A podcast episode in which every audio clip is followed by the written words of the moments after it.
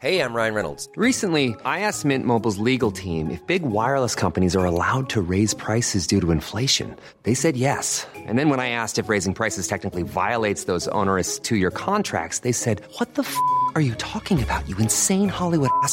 So to recap, we're cutting the price of Mint Unlimited from $30 a month to just $15 a month. Give it a try at mintmobile.com slash switch. $45 upfront for three months plus taxes and fees. Promo rate for new customers for limited time. Unlimited more than 40 gigabytes per month. Slows. Full terms at mintmobile.com.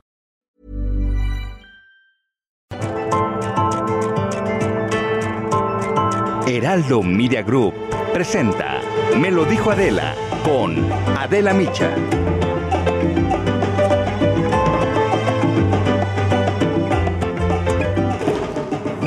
La pandemia de COVID-19 ha provocado otra crisis en México que no se está atendiendo y se trata del sector educativo que de por sí pues ha estado olvidado por mucho tiempo. El 23 de marzo del año pasado, la Secretaría de Educación Pública decidió suspender las clases presenciales. Después, el gobierno federal implementó este programa Aprende en Casa, con el que niñas y niños podían acceder al contenido educativo por medio de la radio, la televisión e Internet para poder continuar con el aprendizaje a distancia. Sin embargo, desde su planeación y posterior ejecución, la verdad es que el programa resultó ser muy deficiente. Así lo documentó el Consejo Nacional de Evaluación de la Política de Desarrollo Social, el Coneval, en la evaluación inicial del programa Aprende en Casa. Los resultados evidenciaron un enorme problema de desigualdad y acceso a la tecnología en nuestro país. Según esta evaluación, 37.6% de los hogares en México no tienen una computadora. 52% tampoco cuentan con Internet. Por supuesto que estas carencias afectan más a los estudiantes de comunidades rurales e indígenas. Y a estos datos se suma la deserción escolar, que según Coneval fue del 4.2% en secundaria y del 0.7% en la primaria. Vamos a escuchar lo que dijo José Nabor Cruz, es secretario ejecutivo del Coneval, cuando presentó esta misma semana la evaluación. La preocupación y actividades que tuvieron que realizar los padres de familia para resolver los problemas de conectividad están claramente relacionados con los factores económicos de los propios hogares. Y bueno, ahora que ya millones de niñas y niños están volviendo a las aulas, el Coneval advierte de un posible incremento en el abandono escolar, así como de un rezago importante en los conocimientos, producto pues de lo que ha sido prácticamente un año perdido. Señalan además que se debe poner especial atención al desarrollo de problemas socioemocionales en los niños, sobre todo en aquellos que provienen pues de los contextos sociales más vulnerables, más desfavorecidos. Guillermo Cejudo, investigador académico del Coneval, afirmó que las condiciones de precariedad en las que viven millones de estudiantes no son producto de esta pandemia. Vamos a escucharlo. Así como no podemos pensar que la pandemia es un hecho del cual solo podamos hablar en el pasado, el regreso a clases tampoco es un proceso que podamos eh, pensar como ya concluido. Esas brechas no son consecuencia de la pandemia, esas brechas no son consecuencia de una política pública, son brechas estructurales. De hecho, la evaluación también expuso que las condiciones en muchas escuelas ya eran bastante precarias. En el ciclo escolar 2019-2020, el 27% de las escuelas no tenían agua potable. 32% no contaban con los servicios básicos para que los niños pudieran lavarse las manos.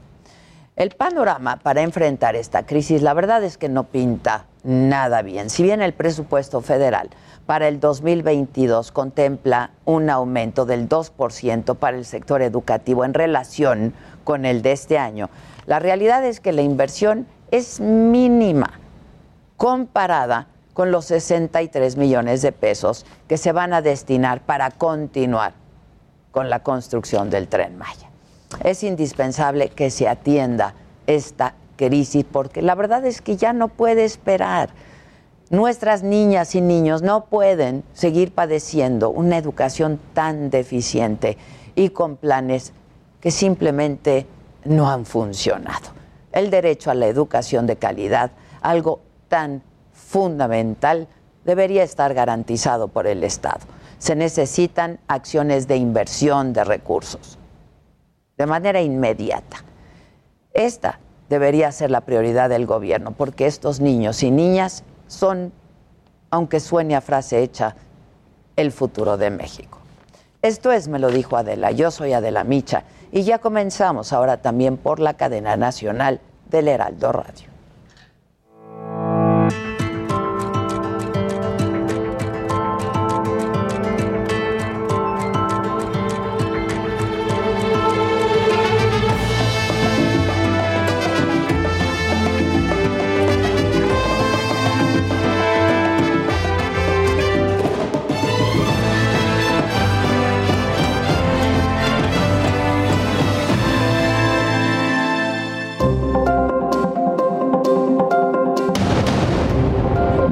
No se merece un clima de crispación. Nadie es dueño de la verdad absoluta, dice el secretario de Gobernación en su comparecencia en el Senado.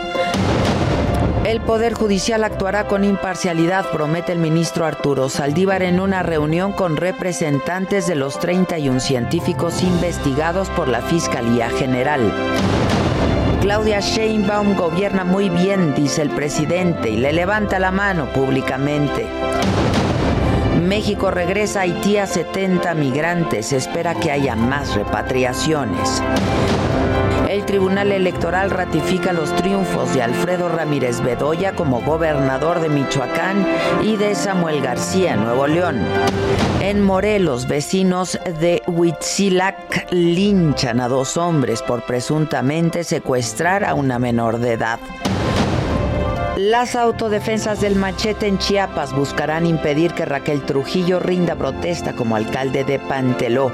Lo acusan de ser cómplice del crimen organizado. En Santiago Jocotepec, Oaxaca, vecinos retienen en la cárcel a su alcalde Rigoberto Escárcega. Lo acusan de incumplir con la rehabilitación de un camino. Sigue la actividad volcánica. Hawái está en alerta roja por la erupción del Kilauea. La lava del volcán de La Palma sigue llegando al mar. Hola, ¿qué tal? Muy buen día. Les damos la bienvenida a quienes ahora se suman a esta transmisión a través de la cadena nacional del Heraldo Radio y que es jueves 30 de septiembre. Hoy en la mañanera el presidente presumió que con el establecimiento del precio máximo y la entrada de gas bienestar se han controlado los costos del gas LP. Expuso una lámina en la pantalla de Palacio Nacional en donde se mostraba el precio promedio y adelantó que van a ampliar gas bienestar. Así lo dijo el presidente. El precio promedio 24.19.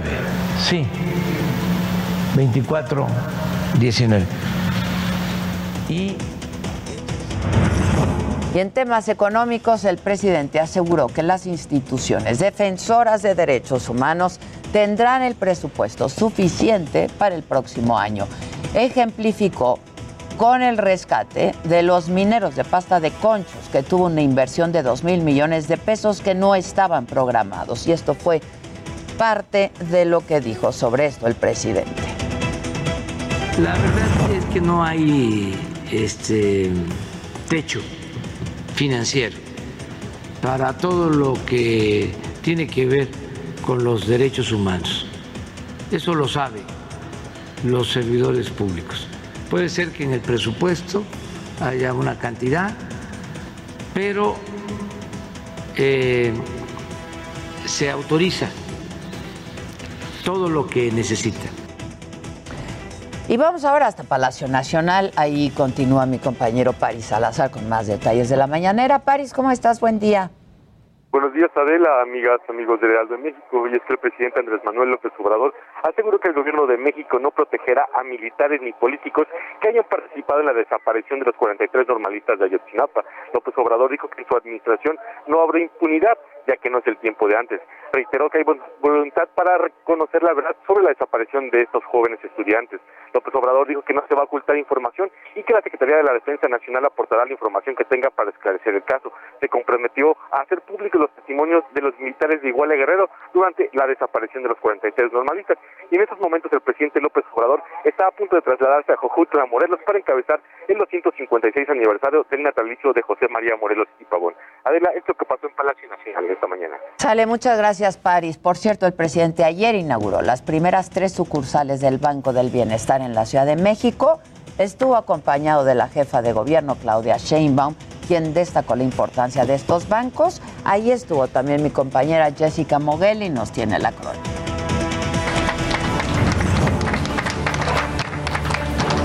Los tres primeros bancos del bienestar de los 2.700 que habrá en todo el país. Este miércoles, el presidente de México, Andrés Manuel López Obrador, y la jefa de gobierno de la Ciudad de México, Claudia Sheinbaum, encabezaron su inauguración en las alcaldías Gustavo Amadero, Iztapalapa y Tláhuac, en la Ciudad de México. La mandataria capitalina destacó que el Banco de Bienestar es un ejemplo de tres acciones fundamentales. Acerca los derechos a todos, brinda el derecho a tener una cuenta bancaria y representa la unión entre el gobierno local y federal el tener sucursales bancarias cerca de la ciudadanía, en donde no existen, pero además, además tener la posibilidad de tener una cuenta de un banco de bienestar abre una posibilidad también muy grande para todos aquellos, no solo que reciben los programas sociales a través del recurso que viene desde abajo y potencia la economía, sino que también abre una gran posibilidad para las familias que reciben estos recursos.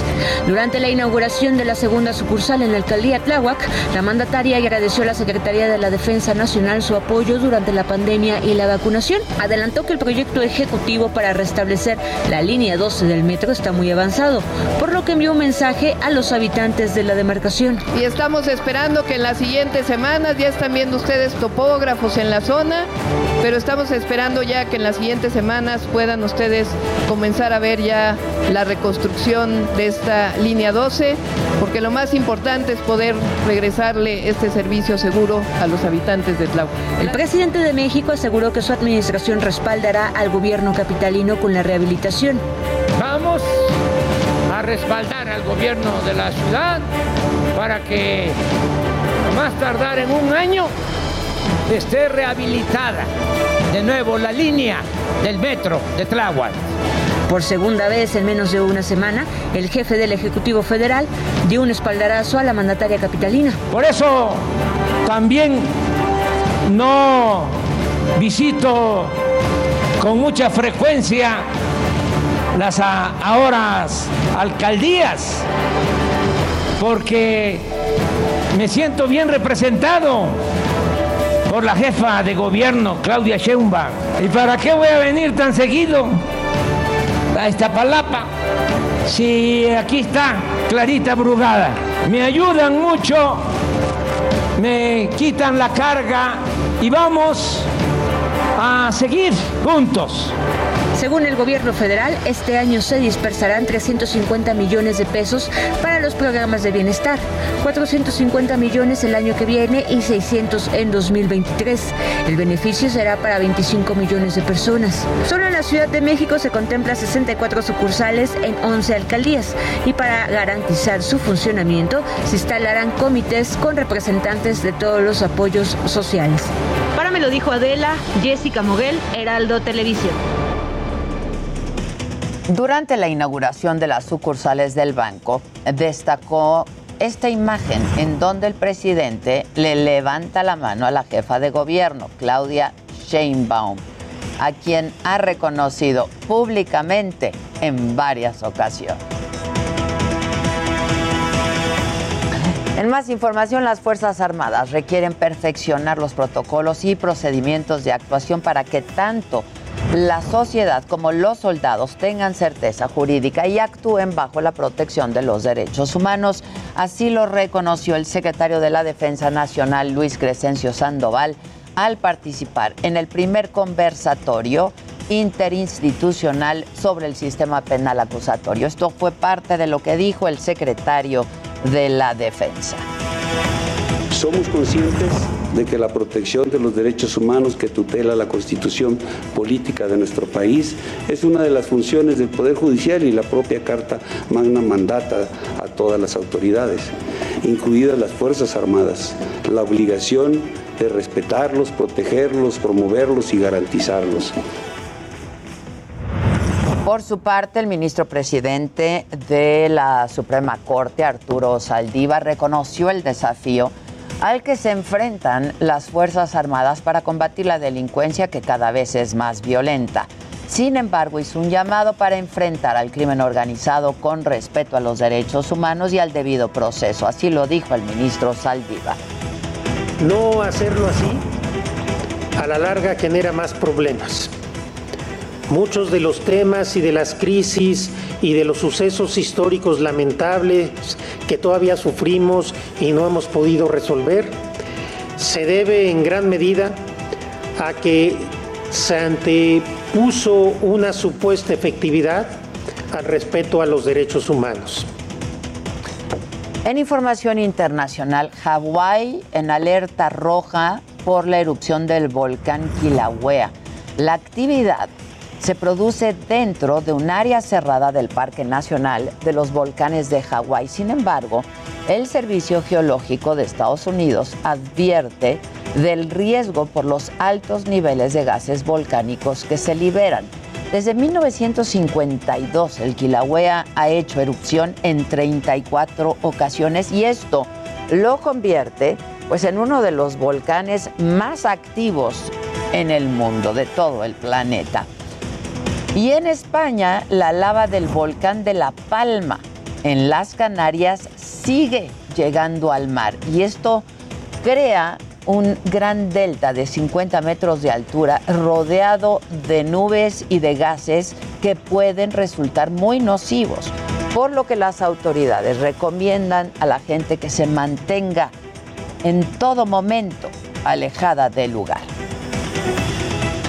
Bueno, ¿de qué hay que estar pendientes? Hoy en la sesión del Consejo General del INE se discuten los dictámenes por los que pierden el registro los partidos Encuentro Solidario, Fuerza por México y redes sociales progresistas.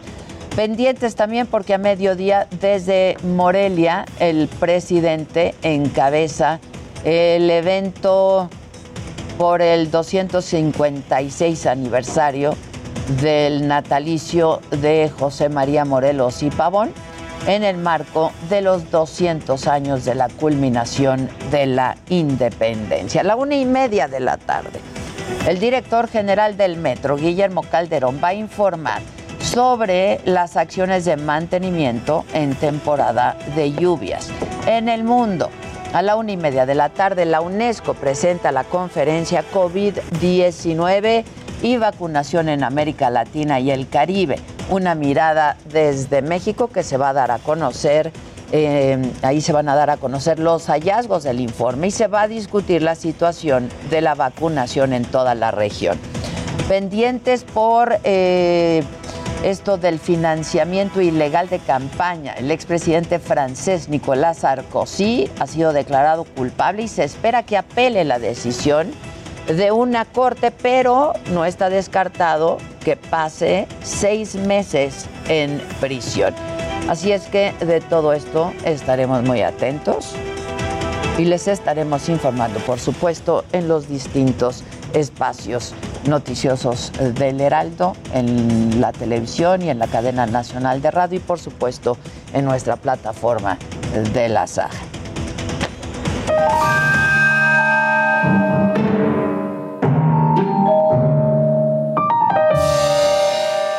Más macabrón que se queme el baby. Sí, oye, yo estaba viendo eso. ¿Cómo pasó eso? Pues hay ¿Cuántos años lleva el baby? ¿60 años? Sí, fácil, fácil ¿no? Bueno, pues parece que sí que es pérdida, pérdida total. Eh, primero habían corrido como distintas versiones que hicieron un cortocircuito, después que habían entrado a incendiarlo, eh, pero bueno, lo que sí Qué raro, es que ¿no? al parecer nadie ha ya dicho fue. nada. Ya fue el baby. Ya fue el baby. Que estaba cerrado además, entonces mucho tiempo. Mucho ¿no? tiempo. De hecho, estaban hasta vendiendo pizzas, porque bueno, la pizza del baby pues también es un clásico, ¿no? La pizza del baby era un clásico. ¿Cómo? ¿La malteada? Sí, La, la, malteada de chocolate, y las tortas. Pues de esos estaban Manteniendo. manteniendo. Sí, sí. Y ahora, bueno, pues se incendia el baby, es pues es pérdida total y ya no sabemos a dónde va a ir Luis Miguel. ¿Dónde? ¿Dónde va a ir Luis Miguel? No, pues ya olvídate de eso, pues ya nadie iba. Exactamente. Y bueno, pues eso está, está macabrón. Estaba la versión de que sujetos habían forzado la entrada, que golpearon al vigilante y que con bidones lo habían llenado de gasolina para luego prenderle fuego y que así fuera una pérdida total. Pero también estaba esta versión del cortocircuito. Sí, está ¿no? raro, la Entonces, verdad. Este, lo único cierto es que ya valió baby. Qué barbaridad, el Ya valió el baby. Y luego ya sí- está por aquí Omar García. Yo ya lo vi. Quien seguramente iba al baby también. Pues es que Omar. ¿quién no iba al baby? ¿Quién no iba al baby? Ya no hay baby oh, en Acapulco. No, no. Se incendió. es que digo que seguramente ibas al baby. ¿Quién no ha ido al baby? No, todo mundo quiere ir al baby. Pero, pues sí, pérdida total. Pérdida total. Pérdida total. Pérdida Y olvídate de Luis Miguel. Olvídate, Luis Miguel. De Adiós Luis al Miguel. baby. Pero y el Palazuelos, pero y el burro, pero ¿quién más? ¿Quién más iba? ¿Eh? Pero si Adela. Pero si Adela, Nuevo. pues sí, O la sea, neta. Pero la pues neta. si todos. Es tristísimo, porque pues Es el sí fin era de como... una era. Es el fin de una Yo era. ya me había hecho la idea, ya habían dicho que iba a cerrar de manera permanente en pandemia, habían dicho que ya no podían Pues con- que ya no podían gastos, sostenerlos. Y pues ahora fue este, El este incendio. Exacto. Nomás tienen que decir qué pasó. Sí, el fin de una era como el pico de Orizaba, ¿no? Que ahora es de Puebla, según Exacto. el INEGI. Puros adioses. INEGI, sí, ahora, puros ¿qué va a ser el pico de Orizaba? Ya determinaron que en realidad es poblano, pero aparte el INEGI como que le anda haciendo hacia Veracruz. Porque también ya dijeron que Cofre de Perote no es volcán, es un cerro. Es un cerro, el cofre. El Así cofre es un cerro. El cofre ¿Quién es un más cerro. macabrón? Ni siquiera es. Tengo muchos mensajes porque la gente se levanta luego en armas Ah. y no queremos eso, ¿no? Sí, se levantan en armas. Este, buenos días, Adela y Maca. Las escucho todos los días y me hacen la mañana. Qué bueno que estaré estás en, fe- ah, estás en el en WhatsApp. el WhatsApp. Ok, Dicen, ok. qué bueno que estará en el estudio el secretario de Seguridad. Lo admiro y es un ejemplo a seguir. Dice Ada. Ay, ay, O sea, ay. son usuarios los- reales, no bots, los ¿eh? bonitos, ¿o qué? Estoy leyendo. Adivinen quién ya se manifestó. ¿Quién? Crisel. Muy bien, por Cris. Crisel es lo máximo. ¿Qué más dice la Hola banda? hermosa, siempre te veo en YouTube, eh, pero tengo pantalla verde, no los puedo ver. Ya nos pueden ver, ya estamos todos, todos listos. Te están recomendando un libro, dicen que qué padres tus lentes. Ay, muchas dónde- gracias. Que de dónde son esos. De Este, Walby. Y que ya quieren ver al secretario. O sea, la gente está diciendo. Por guapo. muchas mujeres. Muchas dice. mujeres lo están diciendo, la verdad lo Pues tengo sí, que, yo se los que decir. dije, se les O sea, dijo. sí lo, lo están este, diciendo. ¿Qué más? Están también, buenos días, banda. Estoy lista, vengan al pueblo mágico de Huauchinango, Puebla. Es que ahora los poblanos se creen mucho porque ya tienen el pico de Orizaba. Exacto, Andan muy ufanos. Eh, es ridícula la noticia del Baby O. ¿Qué pasó? ¿Qué querían cobrar? Está diciendo aquí la gente. Pues no, no ¿Quién, sabemos. sa- quién sabe qué haya pasado? Este, alguien dice por aquí, Claudia Sheinbaum. Chainbaum. Ah, también están diciendo que qué respuesta del secretario de Gobernación, ¿eh? Es que Ay, se puso no, de pechito. no. Pero Kenia. sí, lo hizo muy bien. ayer el Regalando- secretario de Gobernación, la verdad, y con buen sentido del humor que hace mucha falta, ¿no? Y con un gusto, o sea, fue fino, fue fino. Muy. Pertenezco a un gobierno que no acepta regalos. Sí, fue preciosa. Turn down for what? Sí, estuvo ¿No? muy bonita. La Dile que lo amo, Adela. Es mi Omar García Harfush, dice Gabriela. Están enloquecidas, es que ¿por qué se enloquece así la Que si estás casado, secretario. Es que aquí ya se dijo que es el novio ideal porque está bien ocupado. Es la primera También. vez que a un secretario de seguridad no le dicen, oye, ¿qué onda con la seguridad? No, pues que está muy galán. Sí. Está muy que galán. ¿Cuál es su estado civil? Que si va a haber saga hoy, Nel, me voy de viaje en media hora. Este, vamos a hacer una pausa rapidísimo y regresamos. Omar García Harfush aquí en el estudio. No se vayan.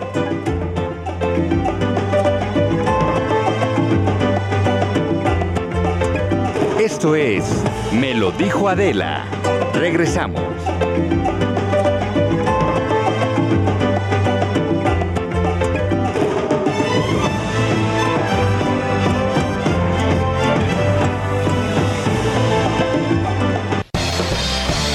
Regresamos con más de Me lo dijo Adela por Heraldo Radio. La Armada de México cumple 200 años al servicio de la paz y el desarrollo de México. Desplegando todo el poder naval, en el mar, en el aire y en la tierra. 200 años defendiendo a la población de México. Ayudando en la adversidad. Protegiendo la seguridad y la vida. 200 años protegiendo la nación. Una armada que nació para servir a México. Gobierno de México. Vamos en Me lo dijo Adela. Bueno, pues como ya se los adelantaba, está aquí con nosotros Omar García Harfush, secretario de Seguridad Ciudadana de la Ciudad de México. Hola, ¿Cómo ¿estás estás, nerviosito? No, no, no. Digo, por los mensajes que te mandan. Ni eso te pone nervioso. No, no. Hijo, estás cañón. Oye, ¿cómo estás? Bien, muchas gracias. Bien, estamos, digo, no satisfechos, pero sí contentos de que va avanzando el tema de la seguridad en la Ciudad de México. Creo que nuestro trabajo es muy medible, y digo nuestro, me refiero al equipo de la Secretaría de Seguridad Ciudadana, lo que está haciendo la Policía de la Ciudad de México, porque nosotros podemos dar una o, o dar cuenta de cifras que podrían parecer mm, Frías de pronto. frías, pero hay delitos, por ejemplo, que son muy bajos en cifra negra, por ejemplo, homicidio doloso, robo de vehículo con violencia, robo de vehículo sin violencia, es decir, una serie de delitos de alto impacto, pues que demuestran un decremento importante de 2019 a 2021. Y repito, no estamos satisfechos, pero también es importante que la ciudadanía sepa en qué sí estamos avanzando. Pero sin embargo, Omar, esta no es la percepción de la ciudadanía. ¿Cómo hacer? ¿O qué hacer? ¿O, o por qué no concuerda? ¿Por qué no sentimos que verdaderamente hay un avance? Lo más difícil, y tienes mucha razón en lo que comentas, de que hay una diferencia entre las cifras y la percepción de la ciudadanía. Absolutamente. La percepción, Por eso siempre somos tan incrédulos, ¿sabes? O- por supuesto, nosotros llevamos un año y medio, casi dos, con esta tendencia a la baja de delitos, de la gran mayoría de delitos de alto impacto. Hay unos que tenemos todavía estables, que no hemos podido ¿Cómo qué? bajar como quisiéramos. Por ejemplo, robo a cuentaviente, tuvimos un decremento el año pasado tremendo, pero de repente tiene picos altos que sin rebasar los, los- las cifras como estaban en 2019, pues no salimos a presumir una cifra de que haya bajado de manera total como a diferencia de robo a bordo del transporte público, que casi ha bajado, o sea, más, ha bajado más de 40%. Sin embargo, volviendo al tema de la percepción, yo aquí puedo comentar con cifras, denuncias, eh, testimonios de- y, comprobar las detenciones que hemos hecho de robo a bordo de transporte público y que ha bajado más de 40%. Pero si hoy alguien de las personas que nos están viendo o un familiar sufrió un robo a bordo del microbús, pues la percepción es con- contraria a lo que yo es que estoy sigue diciendo. ocurriendo. A ver, ¿Cómo ha cambiar la- bajado, pero sigue ocurriendo. Por supuesto, por, pues, por supuesto, por eso comento que no estamos satisfechos, pero ¿cómo cambiar la percepción? Estamos convencidos que es un trabajo de continuar bajando la incidencia delictiva. O sea, no, no hay otra. Es que ahí, ahí sí el tema pues no te permite otra cosa más que eso, ¿no? Porque pues campañas o cacarear, o- mientras siga ocurriendo la percepción pues, seguirá siendo la misma. Por supuesto, y también tenemos una ventaja en la Secretaría de Seguridad Ciudadana que nosotros, si bien estamos trabajando con la Fiscalía General de Justicia de la Ciudad de México en una coordinación absoluta para la detención de los objetivos, eh, digamos, disminución de los delitos, también hay otras partes del gobierno central que nos ayudan mucho en otras tareas como participación ciudadana, atención a las causas, mejorar el entorno de ciertas colonias, donde no es un trabajo directo de la Secretaría, pero que sí somos beneficiados también cuando el gobierno de la Ciudad de México hace labor, digamos, en las colonias para mejorar el entorno o tener programas como Barrio Adentro, etcétera. Oye, este, ¿cómo, ¿cómo es esto del programa de cuadrantes que están implementando? Y Sí. ¿Cómo va a incidir? digo? Cuando yo llegué a la Secretaría, ya, la- ya estaba la, la instrucción de la jefa de gobierno, ya se habían dividido en 847 cuadrantes la Ciudad de México. Cuando tuvimos la primera evaluación en, digo, del primer trimestre, perdón, del 2021, y vimos que sí había varios delitos a la baja, la jefa de gobierno instruyó que bajaran obviamente más en ciertos lugares donde no habíamos alcanzado eh, los mismos índices que en otros cuadrantes. Claro. De ahí escogimos, de estos 847 cuadrantes, salieron 126 cuadrantes basado en un análisis de índice delictivo, pero también de violencia. Ahorita me explico en eso.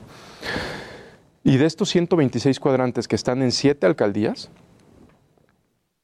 es, eh, representan aproximadamente el 40% de la incidencia delictiva. Entonces, recapitulando, de los 847 cuadrantes que hay, sacamos 126 donde son reforzados de manera inmediata, tiene tres semanas que los reforzamos, donde enviamos, es decir, donde había una patrulla en un cuadrante, hoy hay tres, donde había dos policías, hoy hay seis, por ejemplo, varía de cuadrante. Por ejemplo, Iztapalapa se enviaron 48 patrullas, Álvaro Obregón 49 patrullas, este, Xochimilco un poco menos, Gustavo Madero 48 patrullas, es decir, etcétera, a ciertos cuadrantes. ¿Y por qué unos basados en incidencia delictiva y otros por hechos violentos? Tenemos algunos cuadrantes donde la incidencia delictiva no es alta, es decir, donde no tenemos tantos robos, asaltos, exacto, pero tenemos un alto índice de lesionados por arma de fuego o que en el último mes en ese lugar hubo un- dos homicidios seguidos, ahí eso, aunque no tenga que ver con la incidencia, digamos con los delitos de foro común de todos los días, si hubo hechos violentos, también ahí estamos reforzando. Ya, es decir, cualitativamente es, es- es peor, ya, entiendo. Este, oye, eh, ¿cómo incidió la, la pandemia en, en este tema en la Ciudad de México? Para bien, para mal, ¿cómo incidió? Por ejemplo, La gente no estaba circulando mucho, en Hay- fin. En la pandemia lo que nos sucedió era que en ciertas zonas de la ciudad, pues, la pandemia se notaba muchísimo. Había, por ejemplo, en la zona poniente de la ciudad. Muy desierto, ¿no? Muy desierto. Pero había otras partes de la Ciudad de México donde, pues, eh, casi continuó todo igual. Entonces, decir que un homicidio o los homicidios bajan o el robo de vehículo baja porque hay pandemia, pues no, si te fijas, cuando inicia la pandemia nos dijeron es que todos los delitos van a subir y empiezan los saqueos en otros estados vecinos de la Ciudad de México. Aquí logramos contener todos los saqueos, los robos que hubo, para que no ocurriera. ¿Cómo? Con una policía muy activa. Es justo lo Estuvimos- que yo te iba a preguntar. ¿Qué están haciendo diferente, Omar? En estos tres años en los que tú estás al frente de la seguridad. Sí, ¿Qué yo- están haciendo? En, en estos dos, dos años Dos que a- cumplo dos y cacho. En, en octubre, dos años. Ah, cumples dos en octubre. Cumplo dos años en octubre Y un año de tu accidente, ¿verdad? y un año, exactamente. ¿Cómo estás? Poco ¿Bien? más. Bien. bien, Sigues con terapias y... Pues sí, o sea, sí, rehabilitación, pero ya es mínimo, nada más del brazo derecho y pierna izquierda. En realidad, bien. Qué bueno. Que, que ya en algún momento a ver si hablamos de Sí, eso. por supuesto. Supongo que debió ser muy traumático y muy impactante. Sí, por supuesto. Ok, estábamos en qué, qué están haciendo ¿Qué estamos en haciendo distinto? Cuando llegamos a la Secretaría de Seguridad Ciudadana, nos dimos a la tarea de reforzar las tareas, perdón, de reforzar la investigación y la inteligencia, pero para reforzarlo necesitábamos tener la facultad para hacerlo. Ahora ya pueden. Ahora ya podemos. Envió una iniciativa al Congreso de la Ciudad de México misma que agradecemos que fue aprobada por unanimidad. El 20 de marzo del 2020 ya nos otorgan la, la- la facultad de investigación y en resumen nos volvemos más útiles para la ciudadanía. Explícanos un poco cómo funciona. La policía de la Ciudad de México, históricamente en más de 100 años, habíamos sido una policía 100% preventiva. Es decir, que toda nuestra estrategia de seguridad estaba basada en detener a las personas en flagrancia. Si el policía que está en la calle no veía al delincuente cometer un delito flagrante o en las próximas horas lograr detenerlo, ya no era trabajo de la Secretaría y pasaba a la Policía de Investigación de la entonces Procuraduría De la General de Justicia. Procuraduría, claro. ¿Cuál era una frustración tremenda para, para el ciudadano? Tremenda, ¿por qué? Porque si hablaban de robo a casa habitación y llegaba la policía Y ya había ocurrido. y ya había ocurrido Ya y no los la- lograba detener, pues el mismo vecino que le marcaba a la policía, oiga, ¿y qué pasó con mi caso? No, pues ya lo tiene la Procuraduría. Hoy no es así.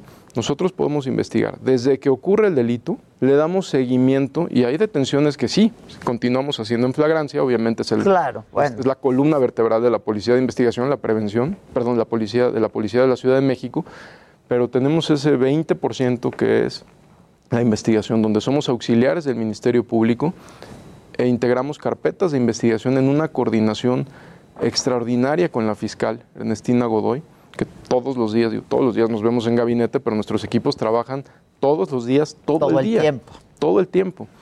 Y es la investigación en pocas palabras es partir de una premisa muy sencilla, que es los delitos no bajan si no detienes a quienes los cometen. Entonces, en la el caso de homicidio doloso, donde del 2019 al 2021 casi han disminuido en un 35%, pues también es porque a los homicidas eh, o los homicidios que han ocurrido en la Ciudad de México hay un seguimiento y hay una detención posterior a estos eventos que obviamente genera que disminuyan al mismo tiempo que, de la misma manera, perdón, que se desarticulan las células de- delictivas, algunas organizaciones criminales de colonias, lugares, etcétera, pero es por medio de investigación.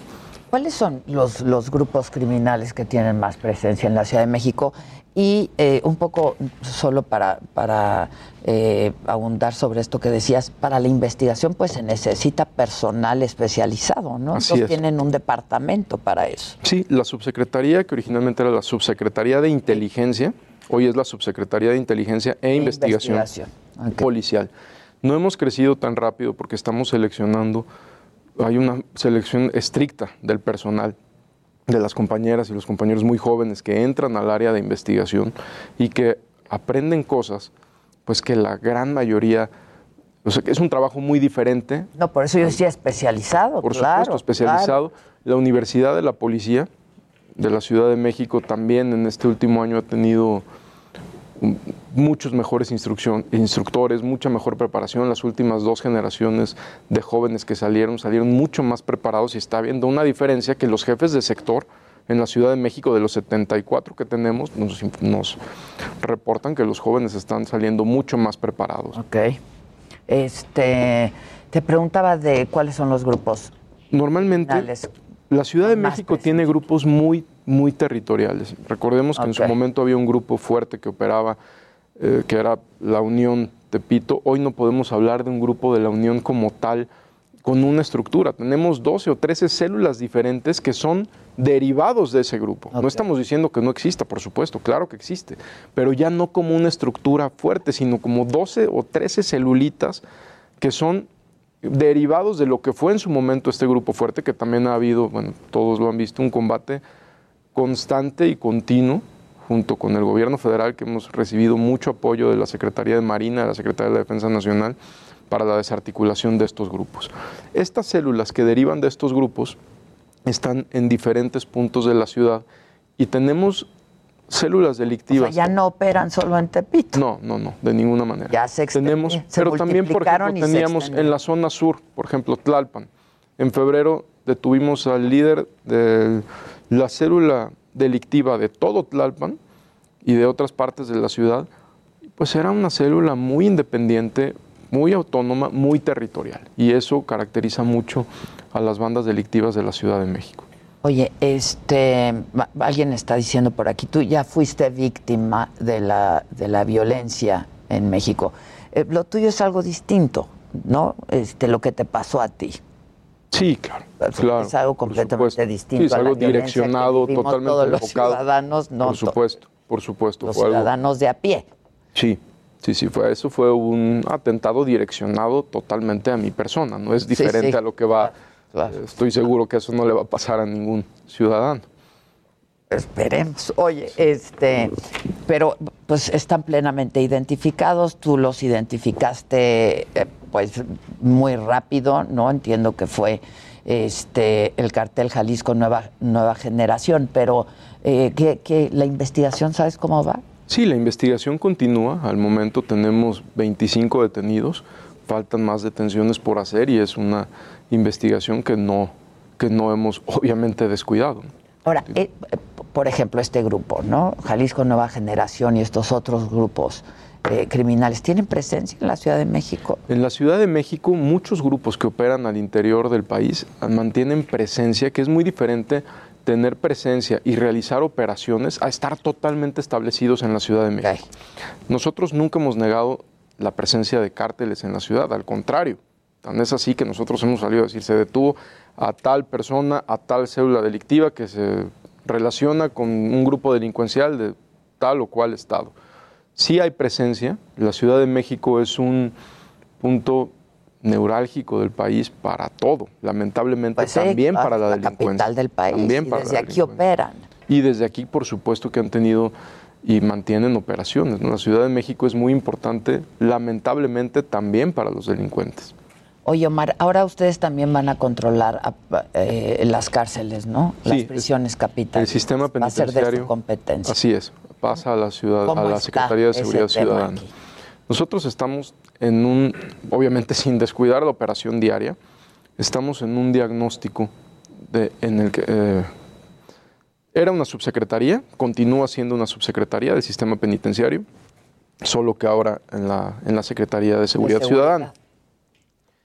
Y sí se habla mucho de corrupción, corrupción, corrupción, custodios eh, que están cooptados por el crimen, pero también hay que ver las condiciones de la gente que labora en el sistema penitenciario. Nosotros estamos haciendo una depuración real en la Secretaría, pero al mismo tiempo estamos fortaleciendo el desarrollo, el servicio profesional de carrera, porque si no nada más lo que ha pasado muchas veces es depura de institución, depura de institución, pero los compañeros que ya están trabajando todos los días no ven un, avance. una mejora ni un avance en sus condiciones laborales. Y eso es de lo primero que estamos revisando en el sistema penitenciario. Primero, estamos tratando de homologar los sueldos a lo que gana eh, la policía. Tener, Que son los custodios, Hoy- digamos. que son de los custodios. penales, Hoy los custodios no tienen un servicio, menos. ganan menos, no tienen un servicio profesional de carrera, no pueden, no, no son condecorados, premiados, no hay un área de asuntos internos. Entonces, para fortalecer el sistema penitenciario, primero necesitamos fortalecer a las personas que laboran en este, en este sistema para poderlos comprometer a que hagan un mejor trabajo. Y también estamos trabajando para frenar muchos abusos de lo, de lo que todavía ha habido muchas quejas por parte de los familiares que van a visitar. Derechos humanos, ¿no? Derechos También. humanos, exactamente. derechos humanos. Así es. Y este, eso están trabajando en ello. Sí. Porque, pues la verdad es que lo hemos dicho muchas veces, los penales de la Ciudad de México y de todo el país son penales que dan pena, ¿no? Las condiciones en las que están. Definitivamente necesitamos fortalecer de manera urgente, pues al menos tres de los penales que están, que es el norte, sur, oriente. Sí, sí, sí. Oye, este, con los resultados de la elección ahora, donde pues la oposición tiene gran presencia y que van a ser alcaldes de la Ciudad de México, algunos ya están ahí, eh, ¿has tenido comunicación? ¿Cómo van a trabajar Sí, juntos? con todos los alcaldes y alcaldesas entrantes, con todos hemos mantenido comunicación. La instrucción de, de la jefa de gobierno ha sido muy clara. La instrucción que nos dio es continuar con, la, con las operaciones en todas las alcaldías.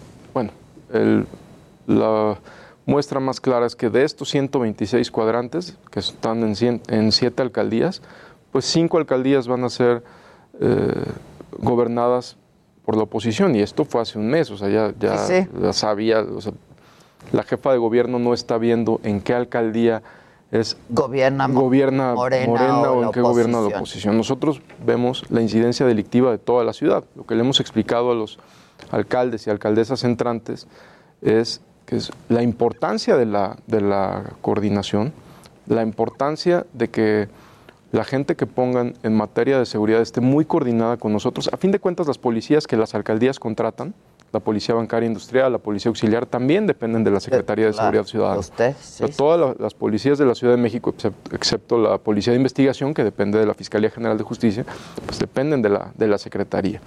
Entonces, a nosotros nos miden la incidencia delictiva de la ciudad. Nadie nos exige a la Secretaría, ah, se te subió en tal alcaldía que está gobernada por tal. Nosotros nos miden sí. la ciudad y vamos a trabajar de manera extraordinaria, estoy seguro, con todas las alcaldesas entrantes y con los Ahora, alcaldes ¿cómo están depurando la policía? Porque hablas de la policía bancaria, de, ¿no? ¿Cómo, cómo la están depurando? De esta, estas facultades de investigación que tenemos para buscar a los delincuentes, digamos, de, de la calle, perdón que lo diga así, son las mismas facultades de investigación que estamos usando para investigar dentro a los, a los elementos. Asuntos internos, principalmente estaba, o sea, su principal función era investigar malas conductas, pero todo quedaba en sanciones internas muy absurdas. Entonces, si un compañero cometía un delito, asuntos internos se limitaba a suspenderlo y iniciar su, e iniciar su trámite de baja, pero no a integrar carpetas de investigación y Pues si sí, las entregan ¿qué pasa con eso? Pues están en la calle. cometes un delito y te suspenden, pues es está perfecto. ¿no? Claro. La misma eh, facultad que tenemos para investigar a los delincuentes de afuera, la misma facultad es la que tiene asuntos internos para investigar a los delincuentes de adentro. Siempre también protegiendo a los compañeros, porque antes, simplemente porque un compañero saliera y subiera el tema en redes sociales, aunque no fuera un delito, ah, subió mucho, córrelo.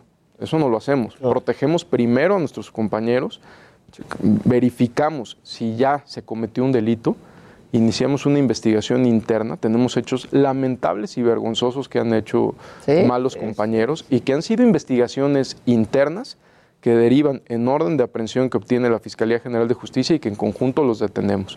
¿Cómo es la depuración? Una depuración real es que en estos dos años tengamos más de 70 órdenes de aprehensión, lamentablemente, cumplimentadas en contra de, de malos elementos. De elementos de la policía. Pero no es lo mismo, perdón, no es lo mismo solo suspenderlos a cumplimentar una orden de aprehensión que ya se comprobó, o que el Ministerio Público ya pudo acreditar con el juez que esta persona cometió un delito y se libra la orden de aprehensión y se luego detiene. está en la calle. Creemos que esa es una verdadera depuración. Oye, este, y capacitaciones y eso de la policía bancaria y de, pues de todas las policías que dependen de la secretaría. ¿Qué capacitación les dan? Primero aumentamos al doble el número, eh, los meses de capacitación en la Universidad de la Policía. Quisiéramos todavía que fuera más. Todavía no hemos logrado que sea mucho más largo y, y- y más fuerte la, la formación en la Universidad de la Policía, pero de manera inmediata fue al doble el tiempo de capacitación. ¿Cómo fortalecemos la institución? La jefa de gobierno es la única vez que por tres años consecutivos la jefa de gobierno, la doctora Claudia Sheinbaum, les ha aumentado a la policía 9% el salario, por tres años consecutivos. Sus aumentos siempre eran de inflación y un poquitito más arriba. El 9%, si bien nos encantaría que fuera mucho más, pues el 9% es, eh, de aumento salarial por tres años consecutivos para la policía es histórico y esa también es una manera de fortalecer a la institución. Hay dos temas que quiero hablar contigo. No sé si tienes todavía unos, unos minutos, eh, porque además la gente lo está preguntando mucho. Tú estabas trabajando en seguridad cuando ocurre, de, seguridad de Guerrero, cuando ocurre lo de los 43 normalistas desaparecidos. ¿Qué, qué viste ahí? ¿Qué- Yo estaba comisionado a Michoacán.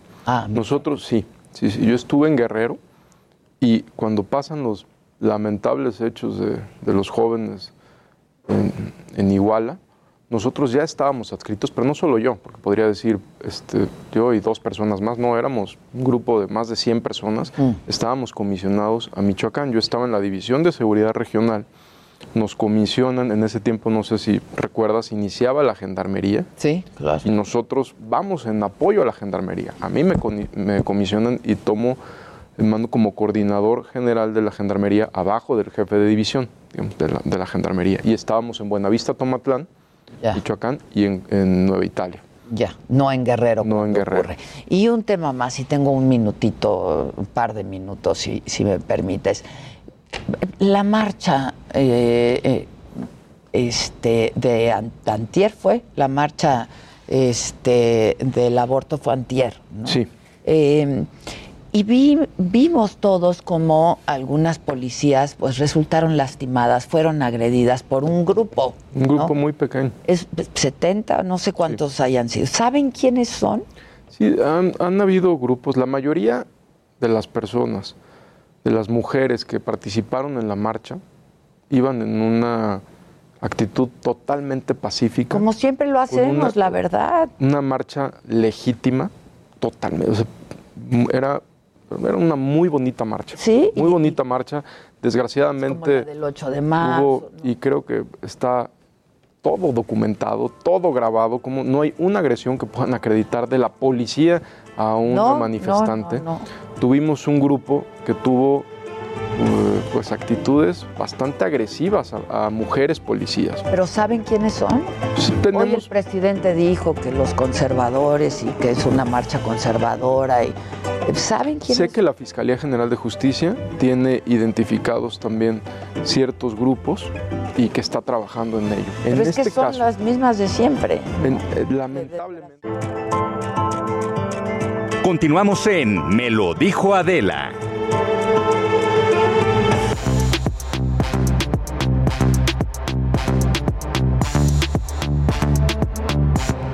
Bueno, pues ya estamos de regreso. Eh, después de esta entrevista se, se alocaron mucho. Sí. Está muy movido el chat, ¿eh? La muchachada Las, está. las muchachas están con todo. Estamos todos a la mesa. Aquí está Jimmy Sirvet, Dani López Casarín, Luis G.I.G., este, todos listos y con mucha información. Y ahorita en el corte eh, les estaba diciendo que se está haciendo viral una chava que se puso a cantar impresionante. Y si ustedes saben quién es, díganos. Queremos, queremos que nos cante, queremos que nos cante aquí. Es ahí en una esquina que no identifico cuál es. Entonces queremos pistas y escúchenla, porque, o sea, es desayuno con Sí. show incluido. Escuchen Y vean si están enteros.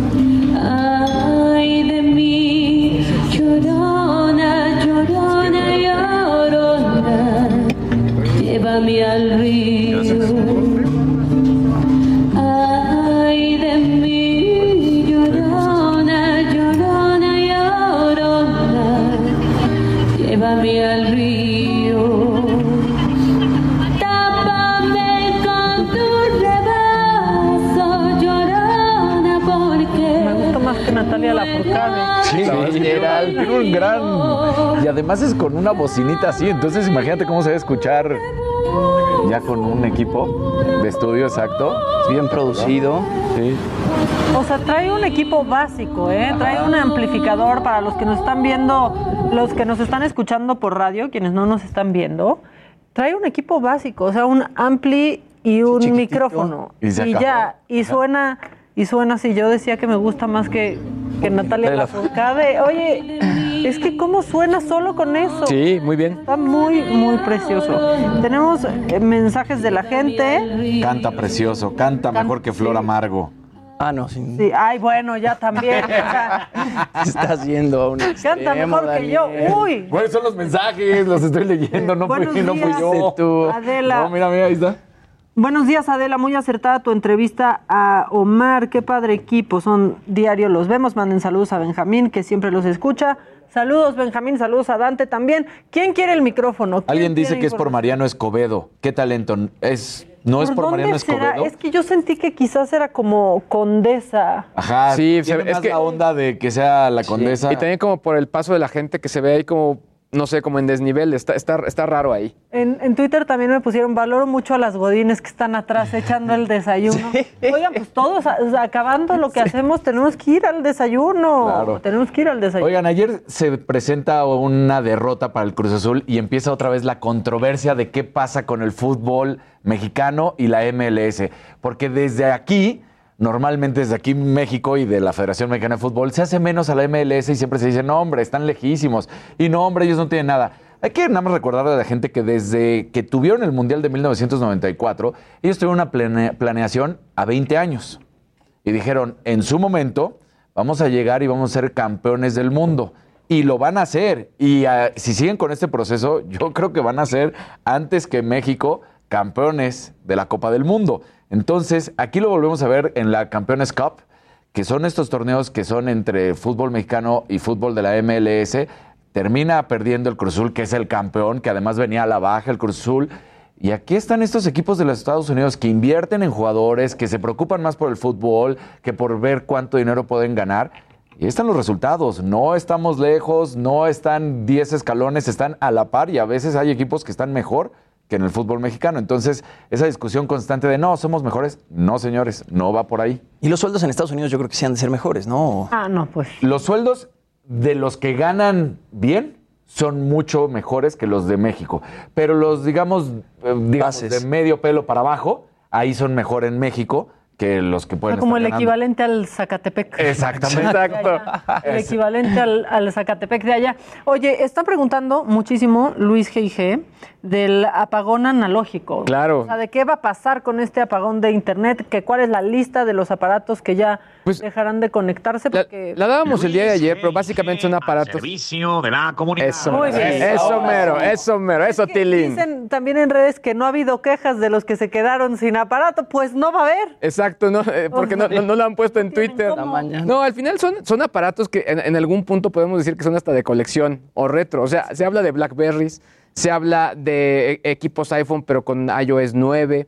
Creo que los que, que sí podrían estar muy afectados son los de que usan PlayStation 3, porque es una consola que todavía tiene vida y que incluso pues, está, está vigente. Y, y el tema y lo que se ha, ha sucedido es que el, cer- el certificado de seguridad con el que cuentan, digamos que hoy caduca. Tal cual, hoy es el último día y es lo que les va a impedir conectarse a Internet. No sé si se acuerdan que de pronto en algún punto navegabas en una página web y te decía, es que esta página no es segura. Sí. Si tú quieres navegar, hazlo, pero es bajo tu propio riesgo. Y es porque estas páginas no tenían certificados de seguridad del HTTPS. No, no con esa S implicaba la adquisición de un certificado de seguridad. Lo mismo les pasa a ciertos gadgets y obviamente a ciertas plataformas. Entonces es lo que va a ocurrir, pero sí son productos muy, muy viejitos. ¿eh? Yo vi a gente ayer hasta haciendo respaldos de su información porque sentían que Que se les se- iba a Un iPhone Se iba a 5 ya está fuera. Si tiene iOS y no está actualizado, sí. Pero o sea, pero si lo vas actualizando. Ese no tienes ningún problema. Pero porque también, digo, decía iPhone, porque normalmente los iPhone se van volviendo obsoletos. Buen punto. también, ¿no? No, y, y además, di- di- diste en el clavo porque creo que de los productos que sí aguantan mucho más el paso del tiempo sí son los de Apple. O sea, ahí sí honor a quien honor merece. Y sí podrías tener un iPhone 5 que sigas utilizando sin ningún problema, ¿no? Y pregunta aquí Charlie en WhatsApp, ¿qué se puede hacer con el PS3, o sea, con el PlayStation 3 y todos los juegos? La actu- actualización y sobre todo estar respaldados, si son, están en digital, pues respaldarlos en su cuenta de PlayStation Network para que obviamente se quede ahí todos los registros. Ahora, ayer platicabas algo hasta con Jimmy que tú nos has recomendado en varias ocasiones, que también creo que hay que esperarse a la actualización como a la segunda actualización, ¿no? Porque la primera todavía puede tener estos, los bugs. ¿no? Sí, normalmente, ya sabes, el tema de, de equipos nuevos siempre es hay que esperar. Si no eres un early adopter, pero que es mi caso, Exacto, obviamente. te ¿no? pasó con el beta hace poco. Eh, sí, o sea, justo me pasó. Yo probé la beta de, de- de Windows 11, entonces algo hice y ya me le eché. entonces está un poco lenta, pero es por software. No entiendo qué hice, pero obviamente es porque me metí en la beta y pues yo, yo lo hice corriendo los riesgos que, que esto implica, ¿no? Lleva. Pero sí, normalmente mi recomendación para la gente que ocu- ocupa sus dispositivos para el trabajo, para los estudios, es aguantar un poquito cuando son cambios de sistemas operativos. En este caso, la recomendación, sobre todo para la gente de PlayStation, es actualizar y respaldar, sobre todo por el tema de juegos. Eh, Digo, de los más dispositivos, pues no sé, o sea, yo no sé quién usa un BlackBerry en este momento. No, la neta. no, pero la respuesta, de todos modos, es actualizar. Ese, exactamente. O sea, solo es eso, no Que- deja de servir. Y, y que- y creo que, bueno, lo he comentado, pero es creo que es la recomendación que desde el día uno di, ¿no? Es actualizar, siempre va a ayudar para temas de seguridad y obviamente tener eh, los últimos recursos del, del producto, ¿no? Ok. En redes también, miren, tienen una pregunta para cada uno de, Venga. de ustedes.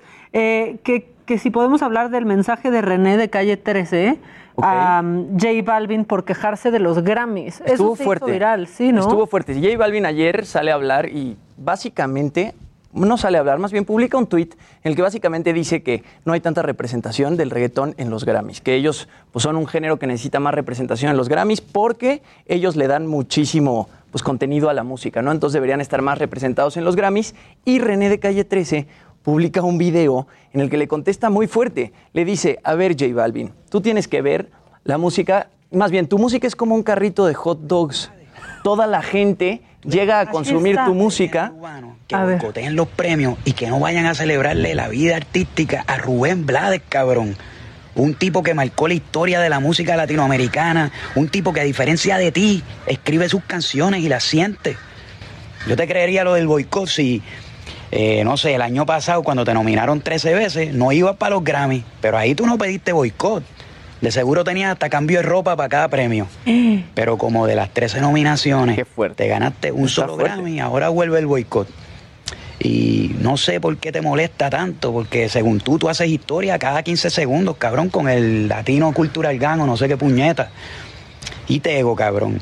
Alguien al que todos admiramos, Tego, mi hermano, con el que estuve hablando hace un par de días en casa. Un tipo real que escribe todas sus canciones.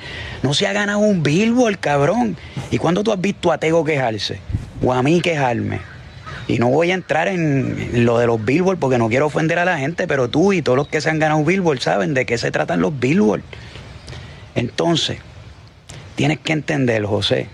Es como si, no sé, como si un carrito de hot dog se molestara y se encojonara porque no se puede ganar una estrella Michelin. Y no me malinterpretes, José, a todo el mundo le gustan los hot dogs. Te explico, para que entiendas. Tu música es como si fuera un carrito de hot dog. Que a mucha gente le puede gustar. Wow, pero yo creo que sí, pues es Pero música cuando popular. esa que gente quiere comer todo. bien, se van a un restaurante.